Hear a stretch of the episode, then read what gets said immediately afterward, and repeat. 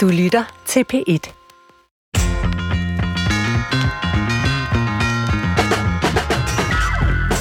Lad os sige, at du tilrettelægger Christoffer Heide Højer er blevet dømt for vold. Og så for lige at sætte det på spidsen, så siger vi, at du har banket din hustru. Det vil aldrig ske i virkeligheden. Det er et tankeeksperiment. Men lige inden du skal have din strafudmåling, så bliver du spurgt, om du vil mødes med din nu ekskone som en del af straffen. Hvad tror du, du vil sige til det? Jeg vil, jeg vil begynde med at sige, at det er et mega barsk scenarie. Ja. Øh, når man... Øh, altså, når bare, bare øvelsen lige nu, at prøve at forestille mig det, øh, er ret voldsom egentlig. Øhm, og jeg tror, jeg vil stikke halen mellem benene. Nå, Lige første omgang i hvert fald, for jeg, jeg, jeg tror, at øh, der vil være for meget skam i mig, øh, til at jeg kunne se noget øh, lige det. Så det er lige før, jeg vil sige, at jeg vil glæde mig til at komme ind af burden, fordi at, øh, så skulle jeg ikke forholde mig til alt det tydeligvis. det kan være, du Lort, kunne få det en form for tilgivelse. Forsoning. Ja, det, øh, det, det kan jo være. Jeg, jeg ved faktisk ikke, om jeg vil næsten kunne tage imod det heller. Altså, det kan du følge mig i det, at det vil være, jeg vil tænke, ham der har man ikke engang brug for at have ondt af, eller hjælpe no- nogen nye steder hen. Øhm, den, det var faktisk, jeg havde, jeg havde lige glemt, at øh, det var sådan et sted her, vi skulle starte. Nu, nu, nu vender jeg den Nu om er mod der på sengen ja, ja, Ja. nu vender jeg den om mod dig selv, Svend. Nå, Øhm, hvis du nu havde så gjort noget, slået på dine børn, en af dem. Øh, nu topper du den. Ja, det er endnu værre. det Ja. på en eller anden måde. Hvad ville du så selv tænke om at skulle forholde dig til det, en af dine børn, i øjnene, og øh, ja, på en eller anden måde møde det? Ja, det er jo svært at forestille sig. Øhm, men jeg tror da, jeg gerne vil... Altså, fordi øh, nu har jeg jo aldrig slået mine børn, men, men øh, som forældre har man jo gjort noget dumt og forkert en gang imellem. Og der er der en funktion, både for børnene og for en selv, i at, øh, at sige undskyld, mødes, snakke om det. Om det så er det samme, der går sig gældende, når man ganger det op og taler om deciderede forbrydelser, Mm. det, det ved jeg ikke, men det tror jeg da sådan set. Øh, jeg, jeg tror, i modsætning til dig, som vil være så martret af skam, at du slet ikke kunne forestille dig at skulle mødes med den forurettede, i det her tilfælde din kone, øh, så, så, så tror jeg godt, jeg kunne det. Hvorfor er det, du indledte med det her spørgsmål? Det bliver vi lige nødt til at koge ind, fordi det virker, jeg tror, at som lytter lige nu virker det helt voldsomt at blive kastet ind i sådan efter radiovisen. Ja, sådan en, øh, At Christoffer og Svend, de sidder og det er, pingponger om uh, tænkte situationer, hvor de begår forbrydelser. ja, Det er fordi, i dag skal vi tale om øh, straf, og specifikt det her, man kalder genoprettende retfærdighed, hvor man som øh, gerningsperson møder offeret eller den forurettede, og vi har øh, en gæst, og måske endda to gæster. Vi har to gæster, men vi er ikke sikre på, hvad de mener helt endnu, men jeg tror måske, de kunne sige noget i retning af, at det er en form for straf, eller praksis inden for, for retssystemet, øh, som burde øh, anvendes noget mere, fordi der er ret gode erfaringer med den. Så hvorfor straffer vi egentlig? Mm. Øh, er der bedre måder at gøre det på, end, øh, end det vi gør i dag? Øh, det virker jo ikke rigtigt i forhold til at resocialisere og få folk til at stoppe med at begå forbrydelser. Altså jo flere gange man har været i fængsel, desto større er risikoen for, at man havner der igen. ja. Så det, og det har vi hørt mange steder. Det Ja. går ikke super godt Nej. ude i danske fængsler. Der er endda også, øh, hvad kalder man det, overbelægning. Der er simpelthen for mange, Mm. der skal være i fængslerne. Så det er jo også et problem. Så hvad kunne man ellers gøre? Nu er det jo et øh, psykologiprogram, Svend. Så jeg laver lige et psykologisk tankeeksperiment med dig. Endnu en forestillingsleg. Hvis du nu skulle være isolationsfængslet, Uh. det er 23 timer i døgnet, som jeg har forstået det, kunne læse mig frem til. En time om dagen kan du være ude. Øh, du har meget begrænset kontakt med omverdenen. Hvordan vil du klare det? Der er ikke nogen, der... Du kan ikke lave Facebook-opslag, hvor alle liker dig og klapper dig på ryggen. Pludselig så skal du sidde der alene, dag ud og dag ind. Jeg tror, jeg vil klare det akkurat lige så dårligt som alle andre, der bliver isolationsfængslet. Altså, det er jo tæt på at være øh, tortur. Det ved jeg ikke, om man må sige. Men altså, det med at berøve mennesker muligheden for øh, at have kontakt med andre mennesker, øh, det er jo virkelig indgribende, som de sociale væsener, vi er. Øh, det, det er en meget, meget hård straf. Hvad tror du så, der virker alle de her? Nu slynger vi så lidt forskellige øh, ting ud, måder man kan straffe på, og vi skal snakke om straf meget mere. Heldigvis har vi kloge gæster med, men ud fra din lille verden, hvordan, hvad, hvad tror du så, hvis man legede den leg, at folk faktisk skulle blive bedre mennesker, efter de har fået modtaget en dom, og ikke gøre det igen? og rent faktisk skulle fungere i vores samfund, hvad tror du så, man skulle gøre?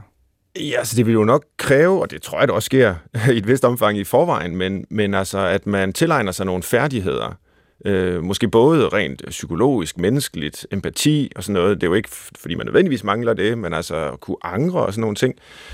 Men øh, måske også en helt konkret nogle færdigheder, så man kan komme ud og øh, arbejde og virke i samfundet, og ikke behøver at begå, begå ny kriminalitet for at betale en eller anden klatgæld, eller hvad ved jeg, der kan være af problemer. Men der er jo et andet paradoks i det her med, at vi jo gerne vil have, at folk kommer ud som bedre mennesker i den anden ende, når vi straffer dem.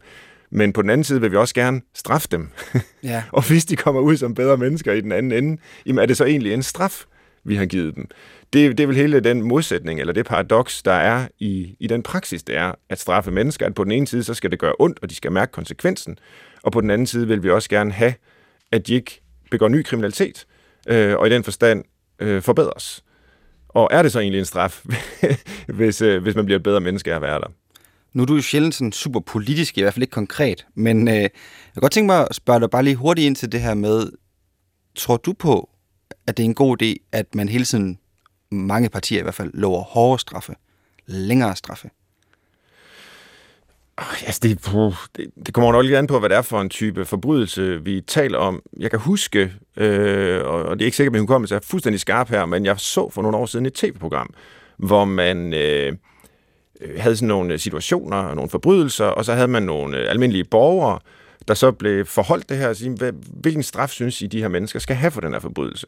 Og så viste det sig, at den straf, almindelige mennesker synes, der skulle til, den var i rigtig mange tilfælde øh, lavere, end den rent, folk rent faktisk får. Så det der med at sige, det er jo meget populært at sige hårde straffe, hårde straffe, fordi vi vil gerne tænke på øh, de forurettede, vi vil gerne tænke på retsfølelsen, og det skal bare ikke være i orden, og, og især sådan vold og sådan nogle ting, og, og begå den slags. Men øh, vi har faktisk relativt hårde straffe, viser det sig, i forhold til, hvad folk tror. Så det kan man i hvert fald starte med, og ligesom have en offentlig samtale om, hvad gør vi allerede? Måske er det, er det hårdt nok, om jeg så må sige. Jeg vil også lige komme med en lille anekdote fra mit eget liv som øh, journalist, praktikant. Ja. Så bliver man ofte sendt i, ned i retten. Og det kan være alle mulige skøre sager, der, der foregår dernede. Men bare det at være dernede, og alle må jo stort set gå ind i de fleste, øh, der er sådan rimelig åbent nede i, nede i, hvad kan man sige, i retterne rundt omkring i Danmark. Og, øh, og se de mennesker, der sidder der, og høre, hvad det egentlig er, de har gjort, og høre deres egen version af det, er meget afmonterende. Ja. Det er næsten, i hvert fald de tilfælde, jeg har set, bare nogen, der har dummet sig. Og det, det, det er ikke for at tage noget fra, øh, ansvar, tage ansvar fra dem eller noget, Nej. men det er faktisk kan være en ret interessant oplevelse at gå ned og se, hvad er det for nogle mennesker, der sidder der. Fordi ret ofte, så er det... Øh, så kunne det lige så godt være en selv, altså. Ja, jeg, jeg læste den øh, forfatteren Ocean Vuong. Han skrev et sted, at øh, det er svært for alvor at have denne menneske, når man har hørt det til historie. Det, det er jo det, man hører nede i, i retssalen. Det er fuldstændig.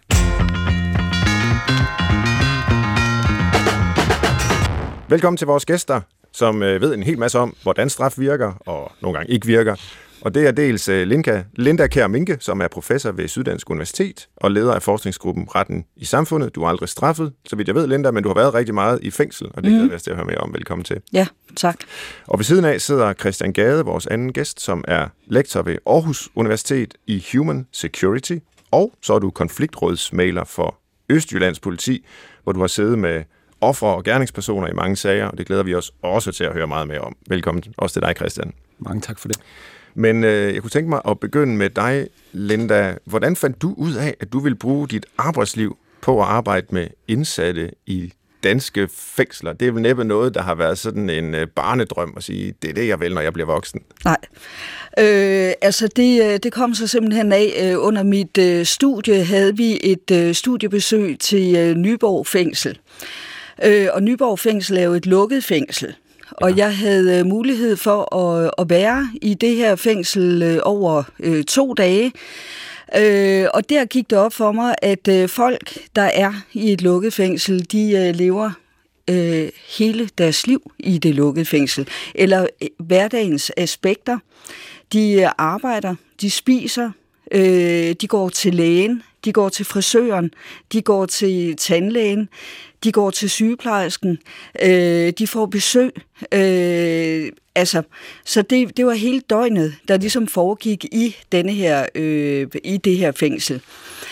Øh, så havde jeg en, øh, en snak selvfølgelig med, øh, med både indsatte og fængselsbetjente, og dertil skal siges, at jeg var i det samme fængsel øh, året før, og, og derfor så kunne jeg ligesom øh, genbesøge nogle af dem, jeg havde mødt øh, året før. Mm. Og da jeg kom ud fra fængslet, der øh, lavede jeg nogle noter, og de her noter, de er tilbage fra den øh, 23. 24. oktober øh, 2001. Altså, så vi er rigtig mange øh, øh, år tilbage i tid. Ja. Og noget af det, øh, jeg noterede, det var, øh, jeg havde set en indsat øh, året før, og jeg ser ham igen året efter. Og så skriver jeg her, øh, lad os kalde ham øh, øh, Peter. Peter han ser betydeligt mere usel ud og lyder mere opgivende i dag et år efter. Øh, hvad gør fængsler ved mennesker? Spørgsmålstegn. Så havde jeg øh, snakket med øh, fængselsbetjentene, hvor en øh, fængselsbetjent fortalte mig, at øh, sygefraværet blandt øh, betjentene er ekstremt højt. De har en lavere øh, gennemsnitslevetid, og sammenlignet med befolkningen, så har de en højere selvmordsrate. Der er mere druk øh, blandt betjentene, fortalte han mig, og der er flere ly- psykiske lidelser. Og i mine noter, der skrev jeg ved betjentene, hvad gør fængsler ved mennesker. Mm. Og, det er, og det er sådan set det, jeg her mere end 20 år efter stadigvæk øh, forsøger at finde øh, svaret på.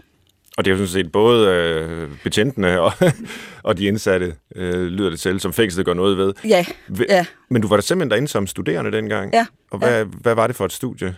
Jamen, det var... Øh, altså, øh, det første år, der havde jeg kriminologi, ja. øh, og året efter, der havde jeg straffuldbyrdelsesret. Så det er hvor, jura, ja, du var altså, i gang det, det ja. var et par juravalgfag, øh, jeg havde. Jeg læste egentlig sociologi, øh, men fik så denne her mulighed for at tage de her valgfag. Og det, det der var så enestående, det var jo, at jeg på den måde øh, med mit øh, kriminologihold øh, besøgte Nyborg i... Øh, Jamen, det har jo så været der i, i 2000, ja. og året efter kommer jeg tilbage til Nyborg Fængsel ja. med mit øh, straffuldbyrdelseshold. Øh, og kunne se, hvis jeg, nu skal jeg ikke lægge ja. over i munden, men allerede ja. dengang, at ja. det virkede faktisk ikke rigtig så ja. godt ja. på folk. Ja. Ja.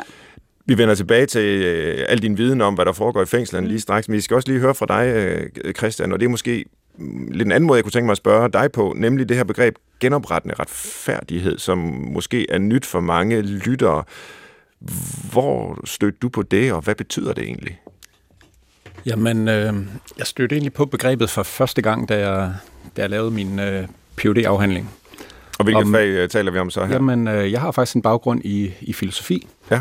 og jeg lavede en afhandling om øh, Sydafrikas sandheds- og forsoningsproces. Ja og den måde, man arbejdede med retfærdighed i den sammenhæng. Efter apartheid-styre? Ja, lige nøjagtigt. Ja. Lige nøjagtigt.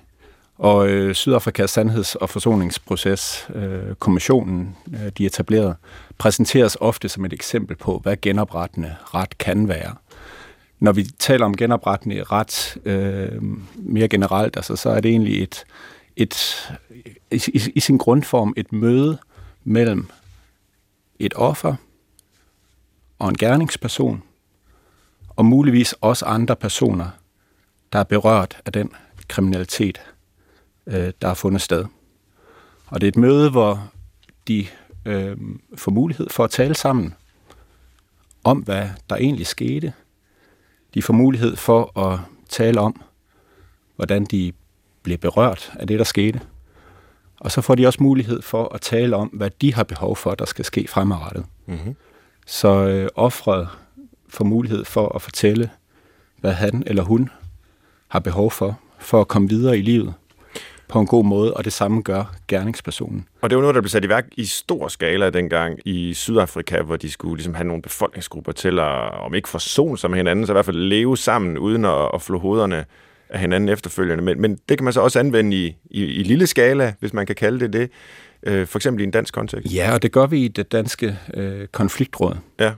Øhm, så, øh, så konfliktrådet er egentlig øh, altså en, en mulighed for, at, øh, at ofre og gerningspersoner kan mødes øh, i straffesager og også i andre typer af sager sådan at de kan få, få mulighed for at tale om, om det, der er sket. Bliver det opfattet som en straf, eller som en del af en straf, eller bliver det opfattet som noget ved siden af det, der er selve straffen? Ja, så i Danmark, der, øh, der er konfliktrådet øh, defineret som et, øh, et supplement til straf øh, i retssystemet. Øh, så man kan sige, hvis jeg sidder og, og, og faciliterer et møde mellem øh, en offer og en, og en gerningsperson, så vil øh, retsprocessen øh, i forhold til gerningspersonen øh, fortsætte, uagtet af, at der er det her møde. Hmm. Så det er kun et supplement. Men jeg vil sige, øh, noget af det, der blev meget, meget klart for mig øh, i tidens løb, når jeg har øh, arrangeret de her møder, det er, at det her med genoprettende ret, det er altså virkelig ikke en sådan en soft option. Altså, I var jo allerede lidt inde på det indledningsvist. For langt de fleste gerningspersoner, der, som du sagde, Kristoffer, er, er mennesker som dig og er mig, så er det utrolig hårdt, det der med at skulle sidde ansigt til ansigt med en person, man virkelig, virkelig har lavet noget lort overfor. Og så sidde og fortælle om, hvad man har gjort, og sidde og lytte til, hvordan det andet menneske er blevet påvirket af det, der er sket. For mange gerningspersoner er det en virkelig øh, hård oplevelse, og samtidig er det selvfølgelig også en mulighed for, at gerningspersonen øh, kan tage ansvar. Og måske er det en mulighed, man har i den her kontekst på en anden måde øh, end det øvrige retssystem. Ja. Vi går ind i rummet lidt senere og skal høre, hvordan den her genoprettende ret fungerer i praksis, men jeg kunne godt tænke mig bare lige at, at spørge til det der begreb om det genoprettende. Fordi hvad er det egentlig, der skal genoprettes? Er det relationen mellem øh, den forurettede, altså offeret, og gerningspersonen, eller hvad? For der kunne man jo også sige, jamen, øje for øje, for nu at tage sådan et øh, gammelt testamentligt udtryk, tand for tand, genopretter jo også retfærdigheden, ikke? Øh, vil man sige, i mm. en arkaisk, øh, middelalderlig, hvad ved jeg, sammenhæng.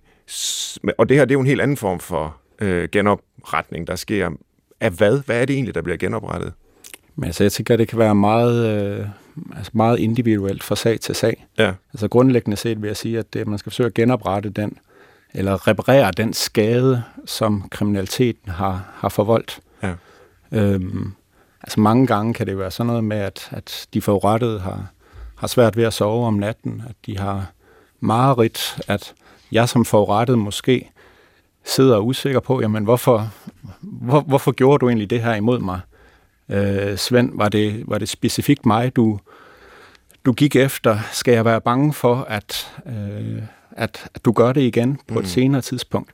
Så ofte sidder de her forurettede med en masse usikkerhed og en, og en masse øh, udfordringer på baggrund af den kriminalitet, og det er så det, man forsøger at hjælpe dem videre i forhold til. Ja. Og samtidig håber man selvfølgelig også, at de her møder kan være med til at mindske ny kriminalitet fremadrettet, og det er der en række internationale studier, der peger på, at de også gør i rigtig mange sammenhænge. Linda, nu har jeg to meget, meget store spørgsmål øh, til dig, og øh, det er nok helt urimeligt at bare stille dem, men jeg, kunne, jeg tror, det er nødvendigt for os at finde ud af, hvad vi reelt gør i Danmark øh, på det her område, før vi går videre. Så det ene spørgsmål er, hvad er egentlig praksis for at straffe i Danmark i dag? Det andet spørgsmål er så, ved vi om det virker? Men ja. det første først, hvad er det egentlig, vi gør? Øh, I Danmark der er øh, de almindelige straffe, øh, fængsel og bøde, og det kan vi læse af straffelovens paragraf øh, 31. Øh, når vi øh, taler fængsel, så behøver den dømte nødvendigvis ikke at komme i fængsel, men der, der kan også dømmes eller gives en betinget dom til fængsel. Og denne her betingede dom, det kan for eksempel være med, med vilkår om samfundstjeneste, eller at den dømte for eksempel altså følger et øh, behandlingsforløb. Derudover så er der også mulighed for, hvis vi øh, taler øh, om straffe, der er under 6 måneder, at øh, den dømte kan afzone sin straf med en fodlænke. Mm. Så derfor igen, selvom vi øh, taler om fængsel, så behøver den dømte nødvendigvis ikke at komme i fængsel. Og sidde i en celle. Nej. Så er der så øh, fodlænke, ja. som er det det mildeste? Vil man sige det? Fordi der er vel også åbne fængsler, Øh, ja, jo, man... det er der, men, øh, men det der jo er med, med fodlænkeordningen, det er, at den, der kan du jo afzone din straf i dit eget hjem. Ja. Det kræver så, at du bliver vurderet som egnet øh, til det af Kriminalforsorgen. Så det er ikke noget, som øh, domstolene, det er ikke noget, dommeren sådan siger, at øh, nu får øh, Svend øh, fire måneder, og Svend han kan øh, gå hjem i privaten og afzone sin straf. Det er Kriminalforsorgen, der, der ligesom skal vurdere, om Svend han er egnet til at, okay. at afzone øh, sin straf med fodlænke. Hvad afgør, om man er det? Jamen det er, om du har en, øh, en god bolig, og øh, om det er muligt at sådan, øh, altså overvåge dig øh, elektronisk, om du øh, har arbejde, fordi det kræver også, at du øh, sådan kan være beskæftiget i, i dagtimerne. Øh, og så selvfølgelig også øh, øh, handler det jo også om, at der ikke må være risiko for, at, øh, at du begår kriminalitet igen. Okay. Ja. ja det andet store spørgsmål, fordi mm. tak for overflyvningen hen over, mm. hvad kan man mm. sige, straffens landskab, men det andet store spørgsmål er jo så, virker de her former for straf? Øh, ja. og det kommer selvfølgelig også an på, hvad mener man ja, med, om det virker. Ja, ja, ja. Men lad os sige, øh, hvis virker betyder, at det øh, sænker sandsynligheden for, at man begår ny kriminalitet. Ja. Virker det så? Jamen, øh, der viser forskningen for eksempel, hvis vi øh, sammenligner fodlænkeordningen med fængselsstraffen, der øh, virker øh, øh, fodlænkeordningen positivt på den måde, at risikoen for at begå kriminalitet igen efter en straf, hvis du har afsonet med en fodlænke, den er mindre, end hvis du har været i fængsel. Mm-hmm. Øh, det vi også kan se af forskningen, det er, øh, og det var du allerede inde på indledningsvist, at, øh, og det er både danske undersøgelser og internationale undersøgelser, at jo flere gange en person har været i fængsel, desto større er risikoen for, at vedkommende begår kriminalitet igen. Ja. Øh, og det er jo, det er jo paradoxalt. Og den, øh, man kan sige, den risiko, den stiger allerede fra øh, den allerførste gang, vedkommende har været i fængsel. Øh, virker det, eller virker det ikke? Altså, øh, men man kan jo sige i forhold til at virke, at i den tid, den pågældende er fængslet, frihedsberøvet, så begår den pågældende i hvert fald ikke kriminalitet i, øh, i det omgivende samfund. Nej, det kan jo godt ske inde i fængslet. Det kan, det, der, kan, der kan sagtens øh, foregå noget inde i fængslet, ja. men, øh, men du og jeg, i det omgivende samfund. Vi er jo ligesom beskyttet ja. i forhold til den, der er blevet øh, idømt en, en fængselsstraf. Øh, og der, øh, der må man jo også sige, at øh, i nogle tilfælde er, øh, har fængslet jo rent faktisk en, øh, en funktion i forhold til at sådan beskytte os mod nogen, øh, som, øh, som simpelthen er øh, for farlige at have i det omgivende samfund blandt os andre. Øh, spørgsmålet er bare, det er jo det helt store spørgsmål, når vi sådan snakker fængselsstraf, det er, hvem er det, øh, vi sådan skal beskytte os imod, og hvor længe. Øh, hvornår holder et menneske op med at være farlig? Hvornår er nok nok? Øh, øh, ja, og der, altså, der viser øh, for eksempel amerikansk forskning øh, også, at øh, øh, og der i USA er jo kendetegnet ved at, at have mange rigtig lange straffe. Det, nogle gange så er vi ude i, vi hører sådan 20 gange livstid, og ja. hvad ved jeg.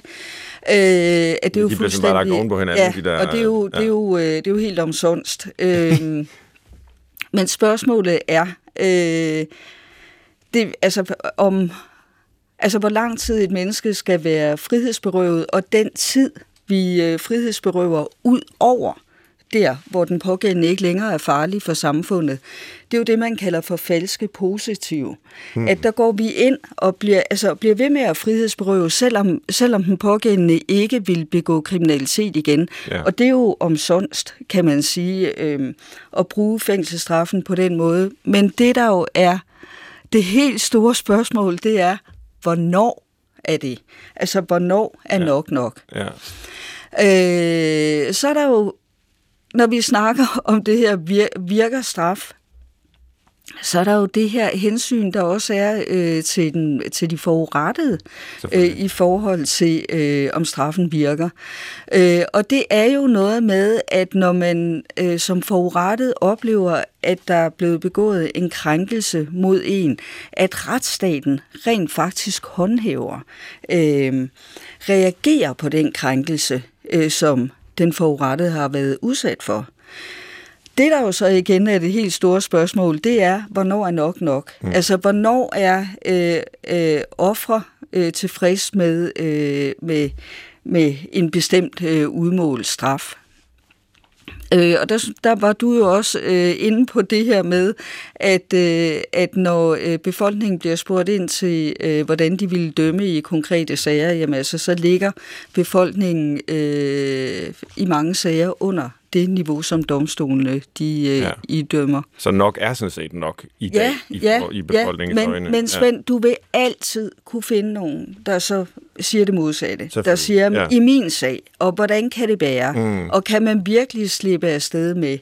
Øh, nu var jeg udsat for vold, øh, og... Øh, og der er vel heller ikke nødvendigvis nogen logik i det. Nu skal programmet jo ikke handle om sådan retsvæsenets historie nej, på den måde, nej, men altså, jeg har i hvert fald lavet mig fortælle, at øh, brandstiftelse straffes øh, relativt hårdt. Øh, det, det er fordi det er oprindeligt, og det er ja. det jo selvfølgelig også stadigvæk, ja. men oprindeligt ja. var det jo en af de værste forbrydelser, ja. for det kunne futte ja. hele landsbyen ja. af. Ikke? Ja. Øh, og så er der andre kriminalitetsformer, som måske ikke straffes så hårdt, altså, som vi i dag ville synes er mindst lige så alvorlige. Ikke? Så, men jeg kunne tænke mig bare lige at få dig på banen, øh, Christian, og nu, det er ikke noget, jeg har, eller vi har bedt dig om at forholde dig til på forhånd, men i og med, at du har den her baggrund i filosofi, der er jo også tænkt en del filosofiske tanker om, hvorfor vi overhovedet straffer. Øh, Udover at der er den juridiske praksis og de psykologiske konsekvenser, så er der også de filosofiske grunde til, at vi har et øh, retssystem og en straffepraksis. Mm. Øh, kan du hive noget frem af, af skuffen, der ligesom begrunder, øh, legitimerer, øh, retfærdiggør, øh, at vi putter folk i fængsel, selvom det ikke virker særlig godt på at resocialisere dem? Men altså, man kan sige sådan overordnet set, så er der jo sådan to hovedtraditioner, ikke? Øh, der er den deontologiske tradition, hvor man tænker, at, øh, at man straffer, fordi det er retfærdigt ud fra en retributiv tilgang til, hvad retfærdighed er. Hvor tanken er... Hvad betyder at, retributiv? Jamen, det er sådan en, øh, en øje for øje, ja. øh, tand for tand tilgang. Ja. Og man tænker, at... Man ret... gengælder på en måde. Ja, man gengælder ja. ikke, og man tænker, jamen retfærdigheden, den er opnået, når en gerningsperson får en straf, der på en eller anden måde svarer til den forbrydelse, som han eller hun har begået. Øh, når der er proportionalitet. Men spørgsmålet er jo bare, Altså, hvordan måler du det? Øhm, det er jo et af de helt, helt store spørgsmål. Hvordan ja. sørger du for den? Det er jo Lindas øh, spørgsmål, ikke? Hvornår er nok nok, ikke? kan man lige nøjagtigt, sige. Ja. Lige nøjagtigt. Så man kan sige, at det er den ene hovedtradition, og så er der en anden, sådan mere konsekventialistisk tradition, hvor man tænker, jamen, altså hovedårsagen til, at vi straffer, det er, at vi vil opnå nogle gode konsekvenser. Og det kunne jo så være alle mulige forskellige ting. Altså det kunne være, at vi ønsker at opnå mindre kriminalitet. Det kunne være, at vi ønsker at opnå øh, at hjælpe offrene videre. Øh, der kunne være alle mulige forskellige typer af konsekvenser, vi ønsker at opnå ved at straffe. Personligt er jeg øh, konsekventialist, vil jeg sige. Jeg tænker, at, at når vi straffer, øh, så bør det være fordi, vi ønsker at opnå et eller andet positivt ved at gøre det. Og det kan jo så være mange forskellige ting. Ikke? Også og det er jo hjælper, også det... hjælper de, de forurettede videre. Mm. Men jeg synes bare, når man, hvis man har den tilgang til straf, så tænker jeg, at vi kunne gøre det bedre i det nuværende system, ja. end det vi gør. Altså jeg synes ikke, det er super imponerende, når, når vi ved, at øh, to tredjedele af, af de gerningspersoner, der bliver løsladt fra fængsel, at de begår ny kriminalitet inden for en toårig øh, periode. Jeg synes ikke, det er super imponerende, det vi gør i forhold til offrene i det nuværende retssystem. Altså jeg har mange gange øh, i forbindelse med mit arbejde for konfliktrådet siddet sammen med et offer, der så har spurgt mig, jamen Christian, ved du, ved du egentlig, hvordan det, hvordan det går med, med gerningspersonen? Er han, er han blevet straffet? Hvad er der sket? Altså mange ofre har en oplevelse af, at de bliver sat på sidelinjen mm i det nuværende øh, straffesystem. og de egentlig ofte kun er involveret, hvis de bliver indkaldt øh, som vidner. Og i den sammenhæng får de jo heller ikke virkelig lov til at fortælle deres historie. De får lov til at fortælle det, som retten tænker er relevant i forhold til for eksempel øh, skyldspørgsmål. Ja, ja. Så jeg tænker, hvis man tænker konsekventialistisk om det her, så er der en, en række problemer ved vores nuværende praksis. Og så er det for øvrigt også altså, pisse dyrt mm. øh, at sætte folk i fængsel. Øh, jeg så nogle tal på et tidspunkt, der sagde, at det koster omkring 2.000 kroner per mm. døgn at have en siddende i et lukket fængsel, og omkring 1.400 per døgn at have en siddende i et åbent fængsel. Mm. Det var en rigtig god hotelpris, må man sige. Det er da en super god hotelpris. statens regning. Og, øh, og, men man kan så sige, at hvis det så havde andre øh, vanvittigt gode konsekvenser, så kunne man måske sige, at det var fair nok, men spørgsmålet er jo, altså kunne vi gøre noget, der var mere konstruktivt? Ja. Mm. Men det er meget oplysende, synes jeg, med de her to hovedbegrundelser for at straffe. Øh, fordi mine spørgsmål, virker det osv., mm. udspringer jo sådan set meget af den konsekventialistiske. Det er jo der, den slags spørgsmål giver mening. Hvorimod, man kan jo godt have den position, som du siger, den deontologiske hedder det jo så ikke. Jamen, det har bare øh, værdi i sig selv at gengælde, eller hævne, eller hvad man nu vil kalde det, ikke? Øh, uanset konsekvenserne så er det rigtigt at straffe. Mm. Så med, med den i, i baghovedet, så kan vi måske gå videre og bare, du var jo lidt inde på det i begyndelsen, uh, Linda, hvor du beskrev dine uh, to dage i Nyborg mm. statsfængsel. Mm. Kan du beskrive for os, hvordan der ser ud derinde? Hvordan ser der ud inde i cellen, uh, hvis man vågner op en den, morgen den som indsat? eller nu? I dag? I, I dag, dag, ja. Øh, ja. Øh, hvordan ser der ud? Øh, altså, det er jo... Øh, cellerne er jo sådan typisk øh, på de her øh, omkring 12 kvadratmeter. Øh, det fængsel, jeg var i i sidste uge, øh, der, det var, øh, jeg var både i et øh, åbent og et lukket fængsel. Og i det åbne fængsel, der... Øh, øh, var cellerne på de her, at det er jo svært, hvad er 15, måske 15 mm. kvadratmeter. Øh, de her øh, celler, de er, øh, de er jo lavet til en person. Øh, I det her fængsel var der ikke noget øh, toilet og bad i cellen. Det er ude øh, på gangen, øh, på fængselsgangen, og er øh, nogle øh, faciliteter, som øh, de indsatte skal dele. Øh, det fængsel, jeg var i, øh, var der en øh, livlig aktivitet. Øh, mere livlig, end jeg sådan øh, ellers har øh, observeret øh, igennem de mange, mange år, jeg er kommet i, øh, i fængslerne. Øh, der var øh, to indsatte, der var i gang med at mosle et øh, ekstra skab ind i en øh, celle. Øh, og de står og diskuterer, hvor det her skab skal være. Øh, der er ikke øh, plads på gulvet. Og så bliver de enige om, at de øh, vil stable skabene. Øh, så er de nødt til at skubbe en øh, ældre vakkelvogn, grøn, øh, metal, køjeseng, hvor malingen er begyndt at skale af. Madrassen er ganske tynd, både i øh, overkøjen og i underkøjen, og jeg kan sådan se, at øh, det er ikke nye madrasser. Det, der er ligesom et aftryk af en menneskekrop. Der, der er nogen, der har ligget der øh, flere gange. Så øh, maser de øh, denne her øh, køjeseng helt frem til vinduet. Der er et vindue øh, i cellen der, og så får de plads til de her øh, to skabe, hvor, som de så stabler oven på hinanden. Øh, på et skrivebord, i cellen er der et skrivebord, og der er cirka, ved at skønne, halvanden meter fra øh, køjesengen øh, slutter og hen til skrivebordet, der er der en, øh, en øh, tv-skærm. Og de fortæller mig, at, øh, at de har fået tilladelse til at have øh, større øh, tv-skærme, end de normalt har, øh, fordi at de er nødt til at være to mand på en celle. Og det er de på grund af overbelægningen. Ja. Okay, øh, tænker jeg. Ja, og det forklarer jo også alt, alt denne her travlhed og trafik. På gangen, der står der øh, møbler, øh, der er også sådan på vej ind i, øh, i nogle af de her enkeltmandsceller. Så går jeg ind i øh, cellen ved siden af, og der sidder en indsat, og han siger hej, og øh, det er en varm sommerdag, vil du, øh, vil du, have, en, øh, vil du have noget koldt vand? Ja tak, det, øh, det vil jeg gerne. Jeg sætter mig ind i, i hans celle, og, øh, og så siger jeg sådan til ham, når du bor her alene, så siger han ja, indtil videre.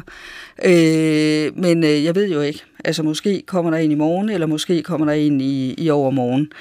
Øh, og, øh, og så siger jeg sådan til ham, hvordan har du det med det? Og så siger han, oh, det har jeg det sådan, øh, det har det svært ved, fordi jeg kender jo ikke ham, der kommer. Øh, og, øh, og så siger han, og så er der jo sket det her for ganske nylig, øh, hvor han viser mig et øh, medieklip, hvor en øh, indsat for ganske nylig, øh, en uge, to uger siden, er blevet øh, sigtet for at have øh, krænket sin øh, cellemarker øh, seksuelt øh, 17 gange i løbet af nogle få uger. I samme fængsel? I et andet fængsel. I et andet, okay. Og det mm. i et, øh, i et lukket fængsel. Ja. Øh, og, øh, og så siger han til mig, altså det er jo ikke rart, når der sker sådan nogle ting. Øh, og så kigger han på mig, så siger han, at du skal jo tænke på, at vi er jo låst inde sammen øh, en betydelig del af døgnets timer. Ja. Øh, og så tænker jeg, pyha, altså det er en, øh, en hæftig øh, situation. Da jeg var på vej ud af fængslet, der møder jeg en øh, ung gut. Øh, han er, altså jeg, jeg vurderer, at han er på vej ind for at skal afzone sin straf.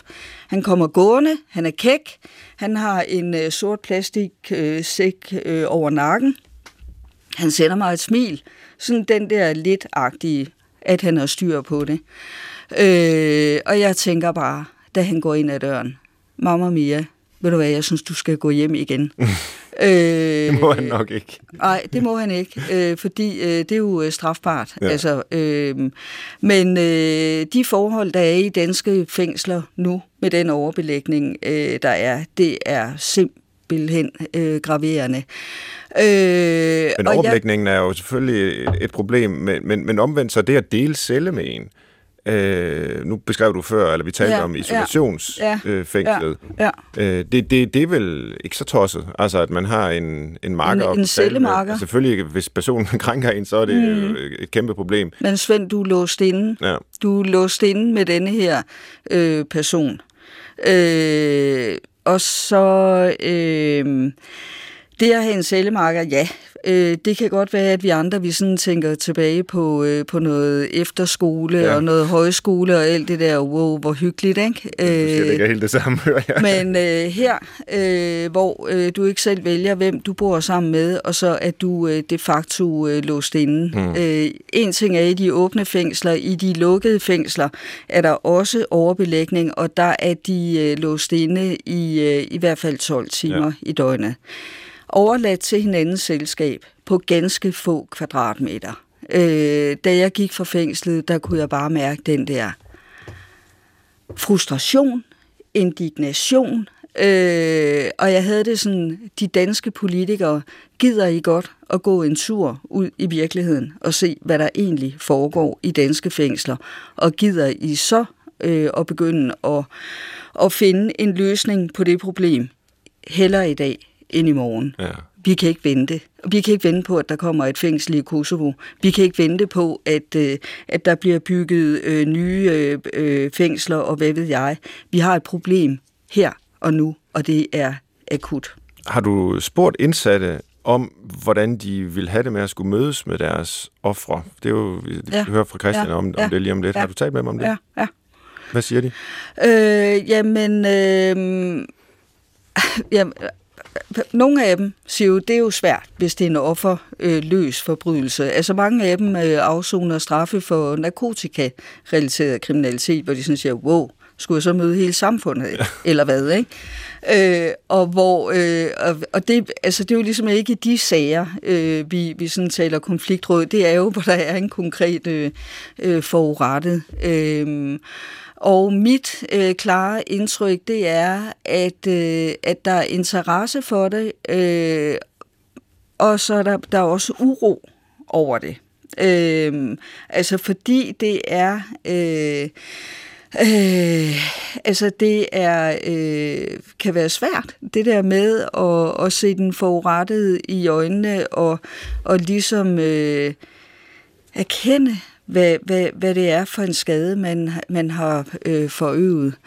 Øh, men de tilfælde, hvor jeg har hørt om, at, øh, at de har gjort det, har det øh, haft øh, en enorm positiv indflydelse også på gerningspersonen. Mm. Ja. Øh, og hvor de, øh, altså jeg, jeg vidner om en, øh, en drabsag, hvor øh, øh, gerningspersonen øh, var i konfliktråd med øh, den person, han havde dræbt kone. Øh, og det var en øh, mega svær situation, og der blev grædt, og der blev, øh, og han, han var også øh, ulykkelig.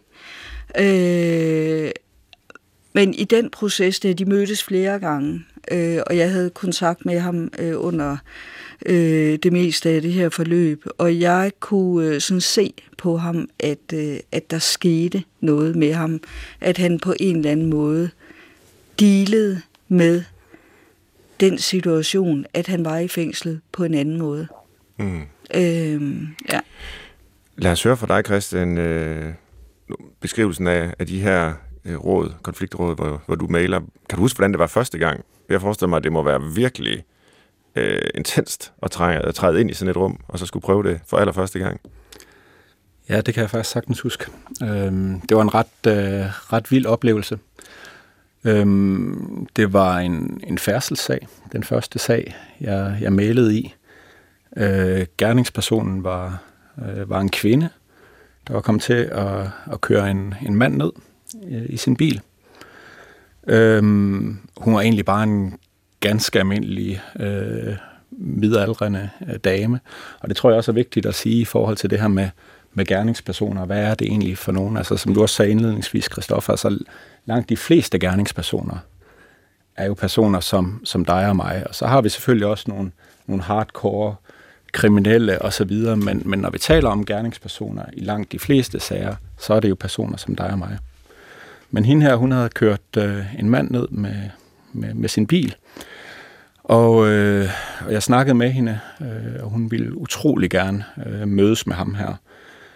Øhm, fordi hun, altså, hun havde tænkt så meget på det, der var sket, og hun var bekymret for, hvordan han havde det, og så videre. Så kan jeg huske, at jeg ringede til, til den forurettede i, i den her sag, og, og han var sådan lidt, jamen, altså, du ved, hvis, hvis, hvis, det, hvis det kan gøre noget godt for hende, så, øh, så, så, så, lad os da, så lad os da endelig mødes. Altså, det var egentlig ikke noget, han havde så meget behov for.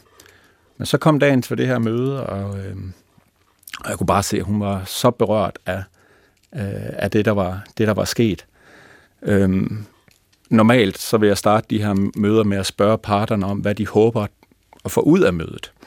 Og, og ville normalt starte med at snakke om, hvad der var sket, men jeg kunne bare se, at hende kvinden her, hun, det, det, altså det var hun slet ikke klar til at tale om. Så jeg spurgte i den konkrete sag, jamen, jeg kan ikke huske, hvad hun hedder. Det. Lad os sige, hun hed Dorte. Dorte, er der noget, du vil sige her indledningsvis, inden vi går i gang? Og så kom alle hendes følelser, for hun fortalte om, hvor meget hun havde tænkt på ham, og hvor ked hun havde været af det, og så videre. og så kunne vi gå tilbage til at tale om, eller komme til at tale om, om hvad der egentlig var sket. Så bare, altså, jeg synes også, det er en lille historie, der ligesom viser, altså gerningspersoner kan være mange, mange forskellige typer øh, af personer. Ja. Øh, og er, nogle gange er det, er det, er det usædvan- mig, ikke? Er det usædvanligt, at mødet sker på gerningspersonens foranledning, som i det her tilfælde? Altså det er, det er, meget, øh, det er meget forskelligt, øh, hvordan det foregår. Vi vil altid gøre det, at vi, øh, at vi kontakter øh, gerningspersonen først, for at høre, om gerningspersonen ønsker at deltage i et møde. Mm. Så det er altid der, vi starter. Og grunden til, at vi gør det, det er selvfølgelig, at vi vil undgå en situation, hvor, øh, hvor vi tager fat i, øh, i offret, og så siger offret, jamen Christian, det kunne være så godt at mødes, det kunne virkelig være med til at hjælpe mig videre, og så tager jeg bagefter fat i dig som gerningsperson, Svend, og så siger du, jamen det har jeg simpelthen ikke lyst til. Ja. Og, og mødes med, med hende, ikke? Og så skal jeg til at ringe tilbage til offeret og sige, ja, ja. Så kan det han, han ville ikke. Mere altså, ja, det er det. eller angst eller alt muligt. Ja, og altså, det kan potentielt skabe en form for dobbelt øh, viktimisering, ja. ikke? hvis man gør det på den måde. Hmm. Så det er altid gerningspersonen, der ligesom er øh, indgangen til de her møder. Nogle gange kan det selvfølgelig så godt være, at der er en forurettet, der har rettet henvendelse til konfliktrådet og siger, jamen vil det være muligt at lave et møde i den her sag? Og det kan man så selvfølgelig undersøge muligheden for. Hvad sker der så i rummet? Jamen altså, man kan sige, grundstrukturen er som sagt, at, øh, at du, jeg byder dem velkomne. Øhm, så starter jeg normalt med at spørge dem, hvad de håber at få ud af mødet. Så, og jeg vil starte med, med, med offret, sådan at gerningspersonen også får mulighed for helt indledningsvis at høre, hvad offret håber, der kommer ud af det her møde. Så jeg starter med at spørge offret, hvad vedkommende håber at få ud af mødet. Efterfølgende øh, spørger jeg øh, gerningspersonen om det samme. Så går vi videre til at tale om fortiden. Hvad skete der egentlig den aften, hvor du slog, øh, hvor du slog Dorte? Vil du ikke prøve at guide mig igennem det? Så vi taler om, hvad der egentlig skete, og så går vi videre til at tale om, hvordan øh, de personer, der er i rummet, er blevet berørt af det, der skete. Hvordan de er blevet påvirket. Og det er vel det, der er den ekstra dimension i forhold til det, der bliver oprullet, hvis nu sagen har været i retten. Der, der får man jo belyst kendskærningerne, ikke? Øh, selvfølgelig fra de her forskellige perspektiver, men, men, men historien bliver fortalt, det skulle den jo i hvert fald gerne. Men den næste ting er ikke med i retten. Altså det der med, hvad konsekvenserne Nej. har været for folks liv. Den, den næste ting er helt klart ikke med. Og jeg synes faktisk heller ikke, den første ting er med på samme måde. Nej. Fordi man kan sige, når man, når man taler om, hvad der er, er sket i en, en retssag, altså så har du et meget specifikt fokus, for eksempel på, øh, på skyldspørgsmålet. Altså gjorde gerningspersonen det, eller gjorde gerningspersonen det ikke? Det er jo ikke sådan, at, øh, at, at, at offret får mulighed for at fortælle den historie, der er vigtig for ham eller hende. Så det er en meget specifik øh, historie, der fortælles øh, i konteksten af en retssag. Man kan sige, at konfliktråd, der får både offret og gerningspersonen mulighed for at fortælle den historie, som de tænker er vigtig i forhold til, hvad der er sket. Så det er, altså, det er et, et bredere perspektiv, vi har i konfliktrådsmødet. Og så er du jo helt ret i, Svend, at, at, at det næste skridt øh, er jo slet ikke med øh, på samme måde øh, i, en, øh, i, en, i en retssal. Øh, og det er faktisk ofte det næste skridt, der for mig at se, er det afgørende i forhold til gerningspersonen. Det er, at gerningspersonen får mulighed for egentlig at forstå, hvilke konsekvenser hans eller hendes handlinger har, har haft. Mm. Hvordan offret har haft mareridt efterfølgende, hvordan offret ikke tør at gå ud om aften. Ofte er det der, gerningspersonen får en helt anden forståelse af den kriminelle handling. Og som jeg sagde tidligere, så er det ofte en hård oplevelse for gerningspersonen. Ikke mindst, hvis der sidder andre pårørende på, i rummet, øhm, som måske også er blevet påvirket negativt af det, der er sket. Så for mig at se, at det ofte der, det virkelig rykker noget, når vi laver de her møder. Og det er så et skridt hen imod, at vi taler om, jamen hvad bør der så ske fremadrettet? Hvordan kan vi hjælpe offret videre? Øh, hvordan kan vi måske også hjælpe gerningspersonen videre? Og hvordan kan vi måske bidrage til, at gerningspersonen ikke begår ny kriminalitet fremadrettet? Og det får personerne i rummet jo som mulighed for at tale om sammen. Mm. Så jeg synes virkelig, at det her det er en kontekst, hvor man ansvarliggør gerningspersonen. Og hvis man som politiker gerne vil være tough on crime, så tænker jeg virkelig, at, at man har muligheden her, og at man har muligheden for at gøre noget, der måske samtidig er konstruktivt. Mm at være tof på en konstruktiv måde. Ja. Den er hermed givet videre. Og du lytter til Brinkmanns Brix, som i dag handler om straf. Vores gæster er professor ved Syddansk Universitet, Linda Kjær Minke, og lektor ved Aarhus Universitet, Christian Gade. Og vi har jo selvfølgelig også til retlægger Christoffer Heidehøj, og du har siddet som øh, dommer over samtalen, som er ret fremskreden, fordi der er så meget spændende, vi har skulle høre om. Ja. Men er der alligevel noget, øh, vi har glemt, som øh, du vil spørge om? Jamen, det er jo antallet af diagnoser, øh, som øh, jeg også kan forstå og læse mig til, er, er stigende jo blandt os alle, men især også blandt indsatte.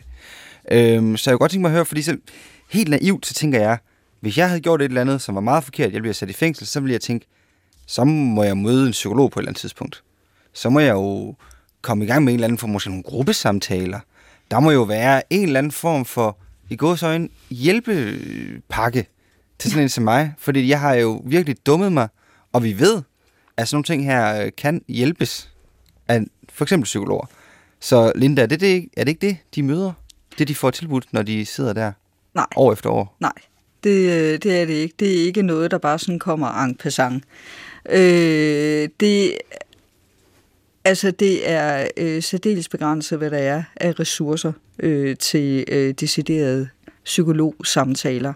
Selvfølgelig er der behandlingsprogrammer, der er kognitive programmer, øh, sådan nogle anger management programmer. Mm. Øh, og jeg har lige læst mig frem til, at der også er kommet et nyt program, hvor det sådan handler om øh, at, ja, at behandle øh, øh, både reaktioner og vrede, øh, når det sådan gælder vold i nære øh, relationer. Men det er relativt nyt, at det her øh, program ligesom er, er blevet indført.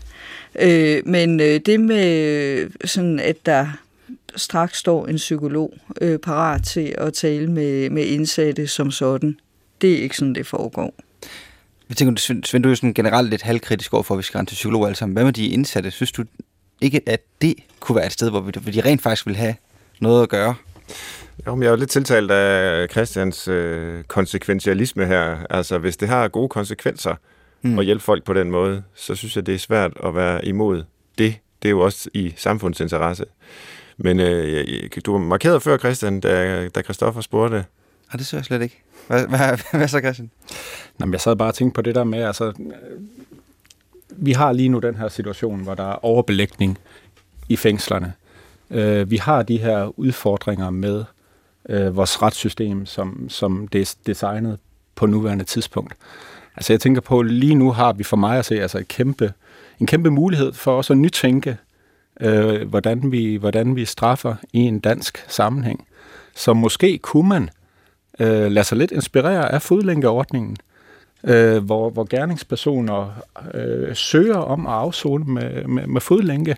Hvorfor ikke lade nogle gerningspersoner måske også altså søge om at få deres straf øh, som sådan en, øh, en, en genoprettende proces, hvor man går fra at tænke det her som et, noget, der kun er et supplement til det system, vi har, til i stedet for at tænke det som noget, der kunne være en potentielt mere konstruktiv måde at straffe på i nogle sager. Og så skal man selvfølgelig have en screeningsproces, og det skal selvfølgelig ikke være i alle sager, men jeg tænker, altså, Måske skulle politikerne... Jeg tror du, det skal være gerningspersonen, der skal søge? Fordi der er der umiddelbart noget, jeg kunne forestille mig ved støde folks retsfølelse. Det her med, at man kan søge om at få en bedre, mildere, behageligere øh, straf. Jamen, altså, det, jeg, ikke måske en detalje. Ja, nej, men altså... Eller hvad men, en forskel, hvis ja. det var systemet, der tilbød det? Fordi hvis mm-hmm. det, det, vi ja, kunne forestille måske, os i det her måske, tilfælde. Måske, måske. Jeg, jeg tænker egentlig, altså selvfølgelig har du en, en, en god pointe der, Svend, og man kan sige, man kunne jo overveje alle mulige forskellige modeller. Altså lige nu har vi det jo det her med, at gerningspersonen kan søge om at få noget andet i, i, i, i den kontekst, der hedder fodlænke. Så det er jo allerede ja, noget, vi okay. gør ja. i retssystemet. Og man kan sige, hvis, hvis man har en model, hvor gerningspersonen skal gøre noget aktivt, øh, så kunne det måske også have en positiv effekt i forhold til, at vi så får motiveret gerningspersoner ind til de her møder. Øh, og så skal der selvfølgelig være en screeningsproces, ligesom der allerede er en screeningsproces på nuværende tidspunkt, øh, sådan at vi sikrer, øh, at de her møder fortsætter med at være en god oplevelse også for de forurettede. Og så er vi faktisk meget, vi er meget tæt på slutningen. Øh, jeg har været helt opslugt af jeres øh, fortællinger, så tiden er måske skrevet lidt. Men vi har den her liste som afslutning på programmet, og nu har vi været i færd med, at, i hvert fald her til sidst hos dig, Christian, at, at reformere måden, vi straffer på. Men hvis vi nu tager fat i den eksisterende måde, hvor vi jo stadigvæk putter folk i fængsel, kunne der så være, det er listens udgangspunkt, tre gode grunde til at ønske sig et par år i fængslet? Linda, du gør store øjne. ja. Kan du komme? Øh, du, har, du har været der. Ja, tre gode grunde. Øh, jo.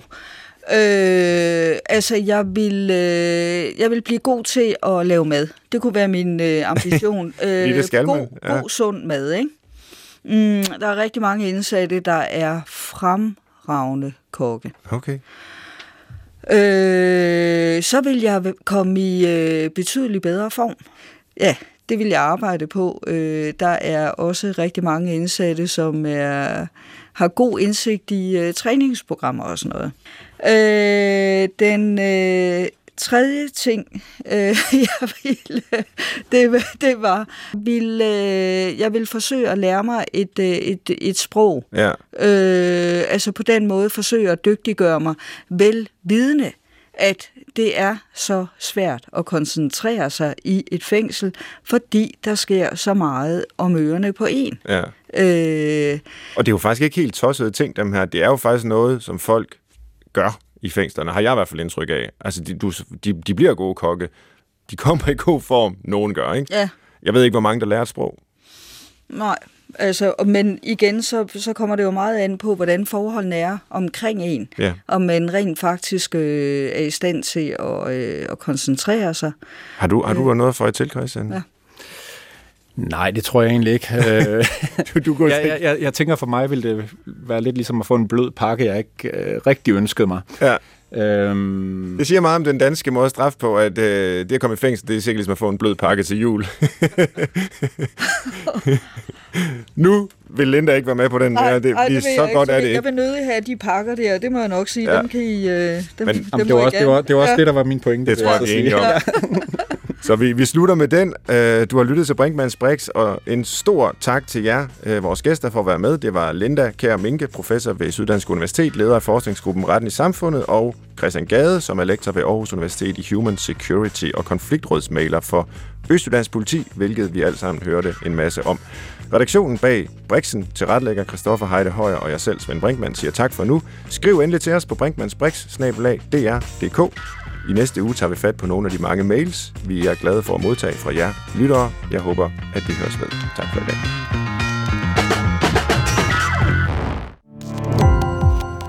Gå på opdagelse i alle DR's podcast og radioprogrammer. I appen DR Lyd.